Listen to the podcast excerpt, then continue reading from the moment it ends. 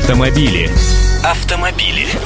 Здравствуйте. «Жигули» скоро превратятся в музейные экспонаты. Нет, с дорог они исчезнут еще не скоро, но «АвтоВАЗ» окончательно завершает выпуск классики. Сейчас на конвейере из еще недавно самых популярных заднеприводных моделей остаются только четверки, грузопассажирские универсалы, которые теперь чаще всего пользуются спросом у лоточников и мелких извозчиков. Да и то, собирают их уже не в Тольятти, а в Ижевске. Производство «семерок» на Ижавто завершили апреле этого года, а осенью прекратится производство и этой модели.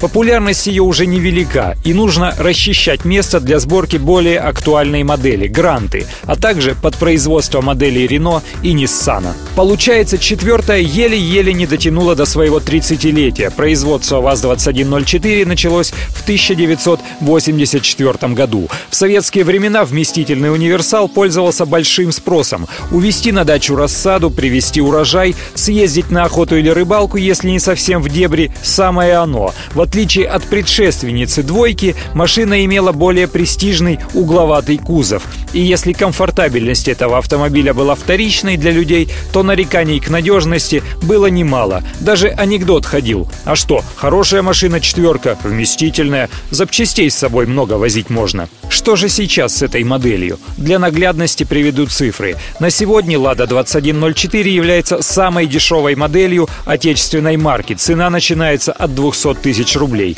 С начала текущего года на территории России было реализовано порядка 8 тысяч таких универсалов. В месяц продается примерно полторы тысячи четверок.